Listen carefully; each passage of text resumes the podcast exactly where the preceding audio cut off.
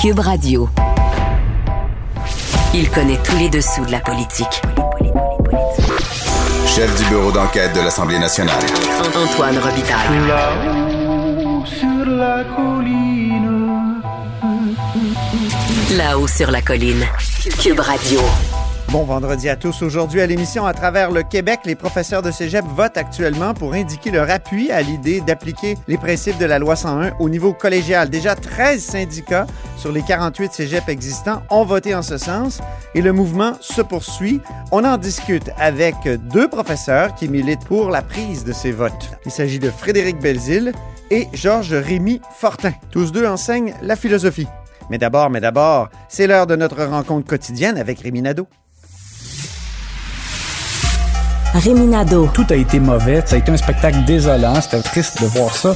Antoine Robitaille. On sait bien, vous voulez faire du nationalisme. Mais non, on veut justement contrebalancer cette délocalisation-là politique. La rencontre. Un jour, on fera notre débat. Oui, bien sûr. Métal sur métal. C'est le moment de vérité. La rencontre. Nadeau-Robitaille.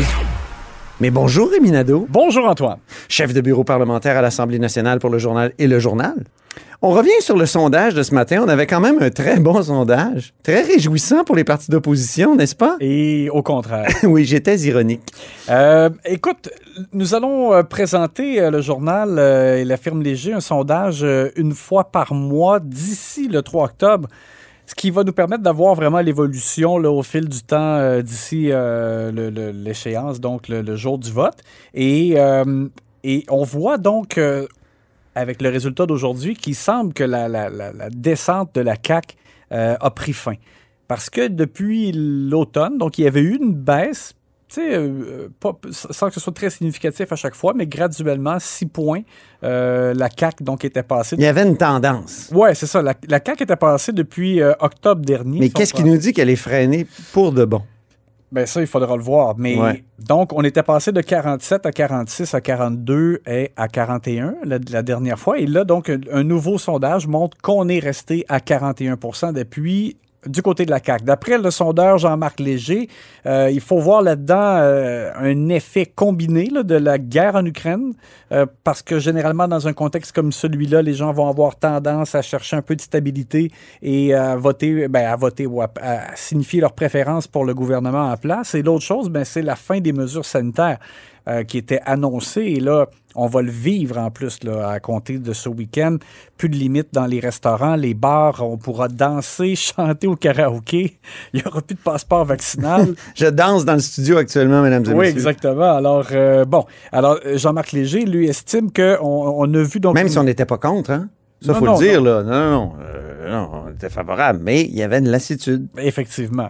Alors donc, d'après Jean-Marc Léger, la descente, là, est probablement freinée. Mais on verra, évidemment, dans un mois, il y aura une nouvelle...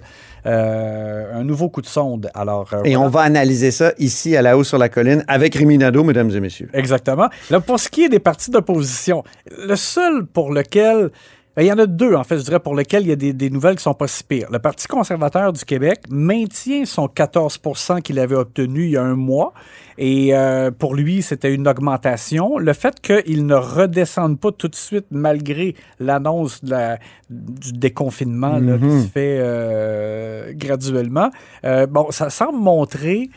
Et c'est ce que j'avais senti chez une certaine frange, je dirais, de l'électorat, c'est qu'il y a des gens pour qui la cause est entendue. Ils sont insatisfaits du fait que le gouvernement a trop refermé l'hiver dernier, là, principalement à la fin du mois de décembre, quand il y a eu le retour au couvre-feu, tout est refermé. Et il y en a pour qui ils ont pris ça très dur et pour qui il y a une insatisfaction qui demeure. Et alors je pense qu'il y a peut-être pour le Parti conservateur du Québec une espèce de base qui est plus solide. L'autre élément, Québec solidaire, était à 12 la dernière fois et remontait à 14, mais il avait été à 14 précédemment. Donc, du côté de Québec solidaire, on dirait que depuis la dernière élection, on navigue toujours un peu dans ces eaux-là. C'est 11, 13, 12, 14, 12, on revient. Mais c'est tout le temps un peu dans cette zone. C'est une sorte de stagnation. Oui, on peut dire que c'est une sorte de stagnation. Ils sont dans un marais, là. Oui, exact. Là où c'est vraiment mauvais, c'est pour le Parti libéral du Québec et pour le Parti québécois. Pour Dominique Anglade... Les vieux partis. Oui, Mais pour Dominique Anglade, c'est que des mauvaises nouvelles, parce qu'on disait justement, là, en parlant de stagnation, c'est que depuis longtemps, ils étaient à 20. Donc, oui. on disait qu'il n'y avait pas de soubresaut quelconque. Mais là, il y a un mouvement, mais c'est à la baisse. Donc, ils perdent 2 points à 18%, comme si c'était possible d'être encore plus bas pour le PLQ. Eh oui. Faut pas oublier qu'au résultat électoral de 2018, ils étaient à 25%, et ça, c'était leur plancher historique, là. C'est ça.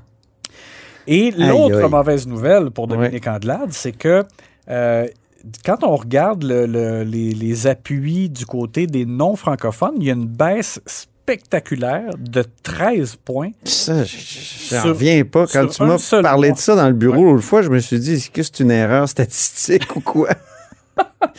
Alors, ça, c'est extrêmement... important pour le Parti libéral du Québec parce que, étant donné que malgré le virage... Donc, tout ce qu'a donné, dans le fond, le virage nationaliste que tu allais peut-être évoquer, je vais te redonner la parole après, mais c'est de perdre dans sa base. C'est-à-dire éroder sa propre base là, allophone, anglophone. C'est ça, et sans avoir réussi à avoir de gain du côté des francophones. C'est ce qu'on appelle une catastrophe. Il n'y a pas vraiment d'autres mots.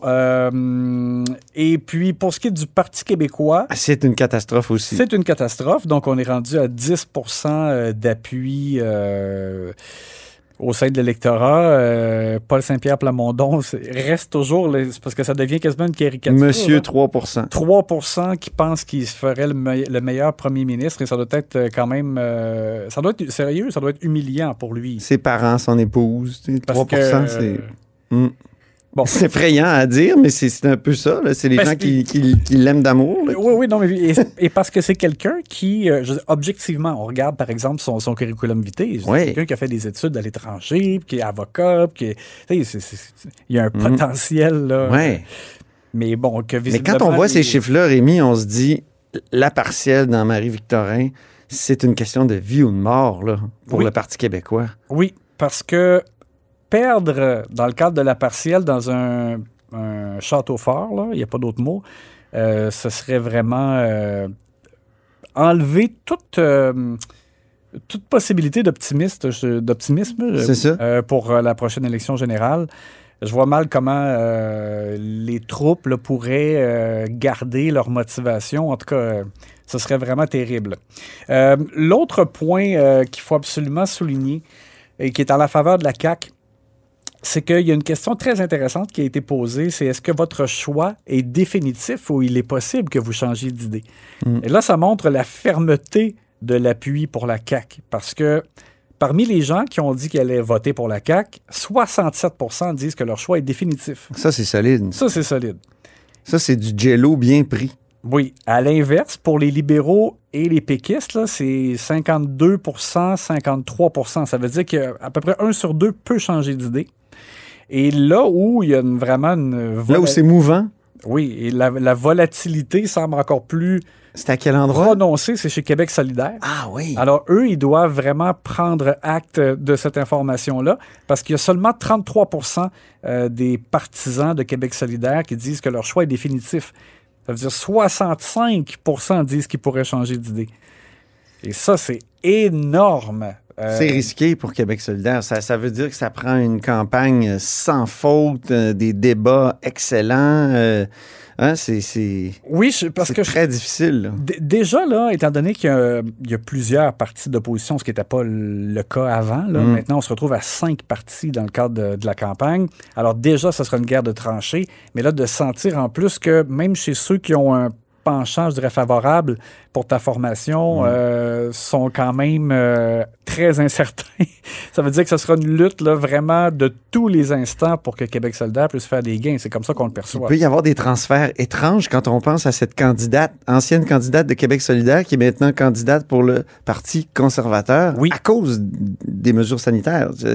Essentiellement, des vaccins. Hein? Donc, c'est très surprenant, mais... Si tu ajoutes ça dans l'équation, les appuis sont volatiles, c'était peurant pour eux. Parce que Éric Duhem a dit lui-même, il a utilisé le terme hippie, ce qui est un peu drôle, mais lui, il fait l'équation entre le fait qu'il y a des gens qui n'étaient pas à droite, mais qui sont pour une pleine liberté là, par rapport à leur corps, qui sont du type médecine naturelle, des choses comme ça. Et eux, donc, ils deviennent des fans du Parti conservateur du Québec en raison de l'opposition du PCQ. Le vote hippie va à du M. C'est impressionnant. Oui, c'est particulier. Et on me dit, là, ça sera à vérifier, mais du côté des gens qui sont près du Parti conservateur du Québec, tu sais qu'on a fait, le journal a fait un texte il y a pas tellement longtemps, à la fin du mois de février, à l'effet qu'ils avaient ramassé 195 000 depuis janvier. Et on me dit que ça continue de rentrer à pleine porte, qu'ils n'ont même pas besoin de faire des démarches eux-mêmes pour solliciter les gens, que ça rentre sur leur site Internet là, régulièrement. Donc, eux, ils ont l'impression que... ils vont peut-être descendre à un moment donné dans les sondages, peut-être durant l'été ou avant vraiment la campagne électorale, mais ils ont l'impression que pour l'instant, ils pourraient même peut-être remonter encore un peu dans les prochaines semaines. En tout cas, c'est la perception qu'ils ont à l'interne. Impressionnant. On a hâte de voir dans combien de sièges ça va se traduire, tout ça, c'est cet engouement. Et peut-être pas du tout sièges. Peut-être que Éric Duhaime ne gagnera même pas lui-même dans la circonscription où il va se présenter. Mais chose certaine, c'est qu'étant donné les nouvelles règles de financement électoral, pour eux, le fait d'aller chercher le plus de suffrages possible, ça va vouloir dire encore plus d'argent qui va rentrer par la suite. C'est ça. Et là, ils seront encore plus en mesure de préparer une vraie organisation pour le rendez-vous électoral de 2026. Donc, c'est ça. On voit aussi comme ça. Et nous voilà rendus à ce moment du vendredi où tu nous donnes un aperçu de tes pouces en bas et tes pouces en haut de ta chronique de demain dans le Journal de Montréal.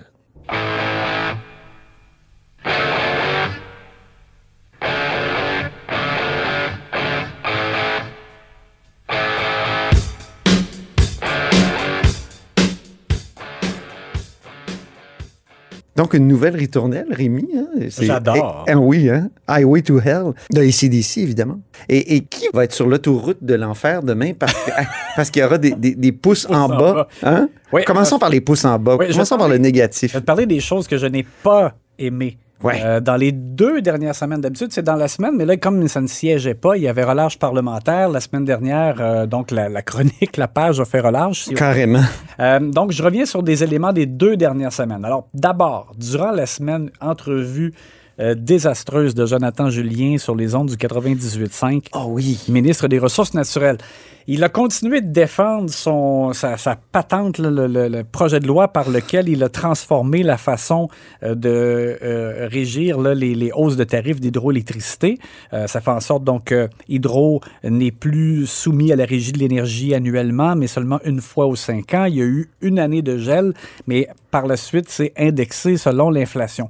Et là, c'est catastrophique parce que... c'est tellement nul. En raison de l'inflation qu'il y avait déjà post-pandémie, mais là, évidemment, accentuée par la guerre en Ukraine, mais là, on se retrouve avec un portrait catastrophique. C'est 2,6 % d'augmentation en avril, on le savait, et probablement 5 % l'an prochain.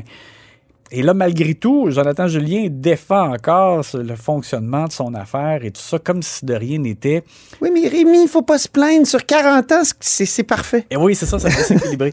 Écoute, ça n'a juste aucun bon sens. Et ça, c'est au moment où on est pris à la gorge avec le prix à la pompe, le prix de l'épicerie qui est épouvantable, et au moment où Hydro-Québec, de son côté, engrange un profit record. Aïe, donc, je veux dire, là, tu mets ça ensemble...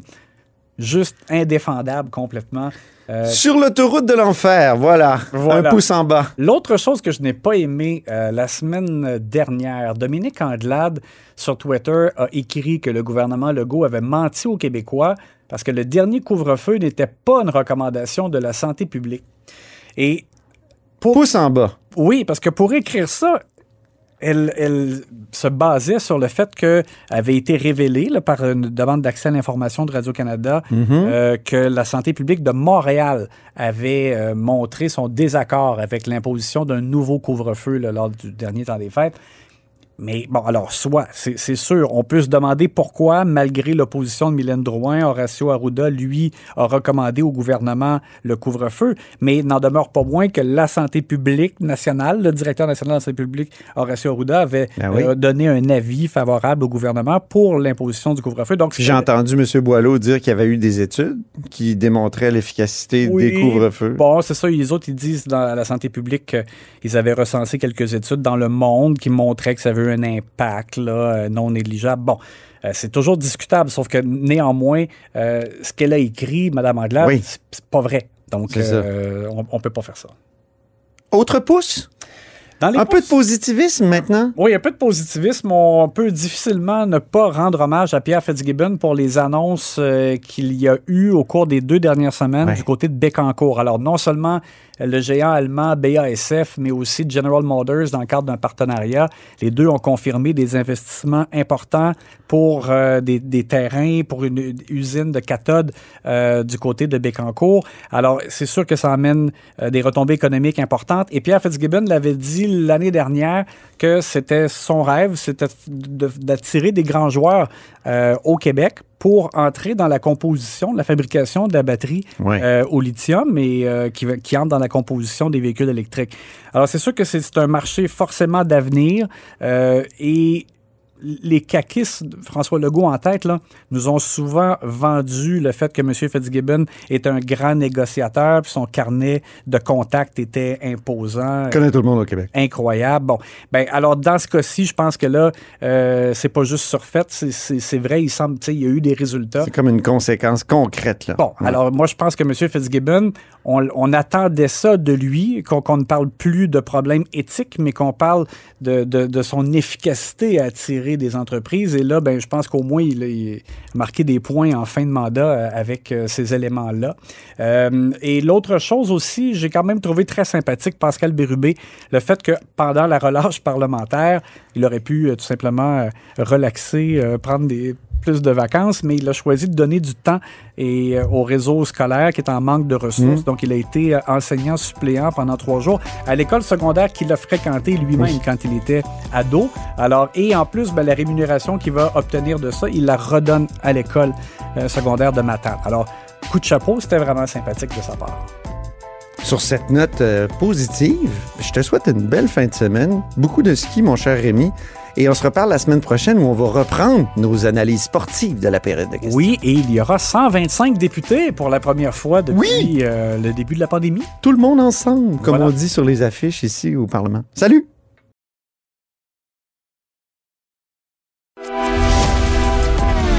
Grand philosophe, poète dans l'âme.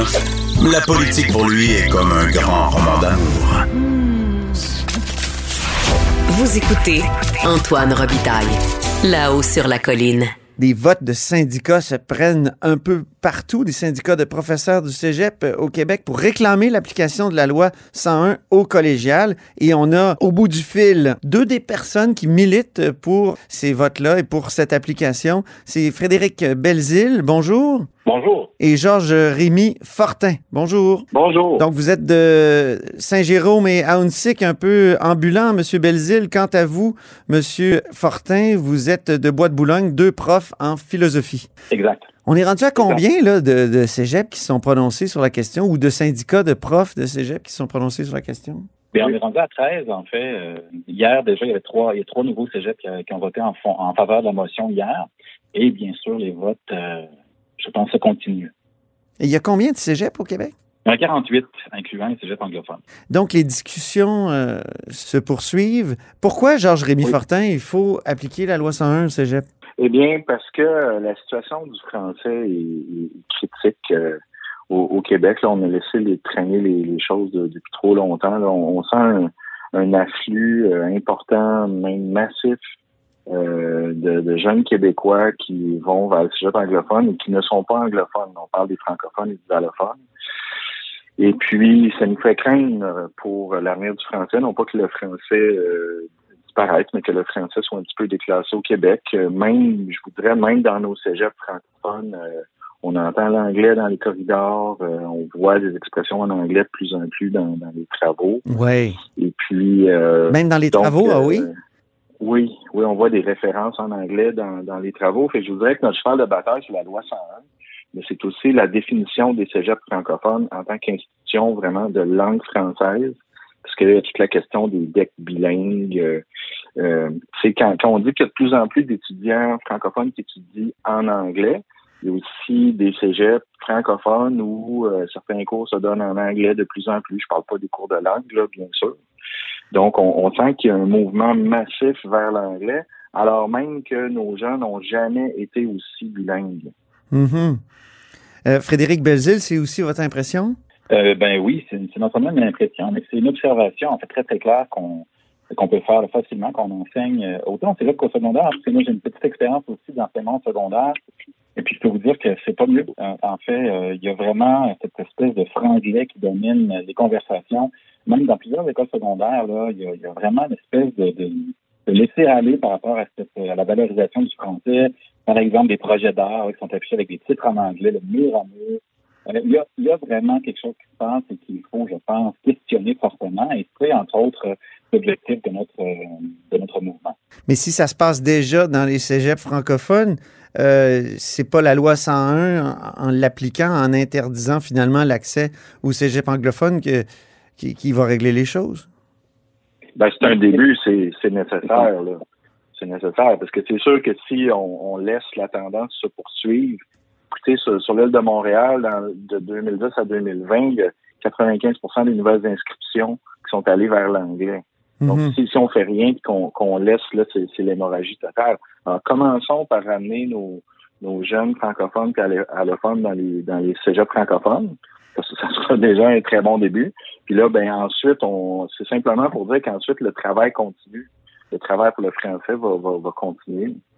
Qu'est-ce qui a changé le rapport à l'anglais, selon vous? Parce que c'était pas le cas quand moi j'enseignais. J'ai enseigné au cégep dans les années 90, au début des années 2000.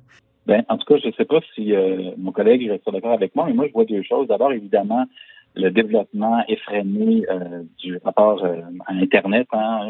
On sait que maintenant, la culture anglo-américaine notamment nous parvient de façon très, très facile.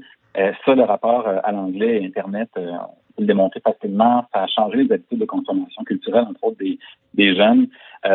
Donc, c'est sûr que ça, c'est un facteur essentiel. Puis, il faut donc changer notre vision des choses parce que c'est une nouvelle donnée qu'on n'a pas pris assez en compte, à mon avis. Puis, l'autre chose, je trouve qu'on ne nomme pas assez, c'est notre laisser-aller une espèce de démission collective face à la fierté de parler une langue qui n'est pas parlée par beaucoup de monde. En Amérique du Nord, on est moins de 2% de l'auditeur francophone. Donc ça, il y a un moment où il y a un rapport à la culture qu'il va falloir réaffirmer.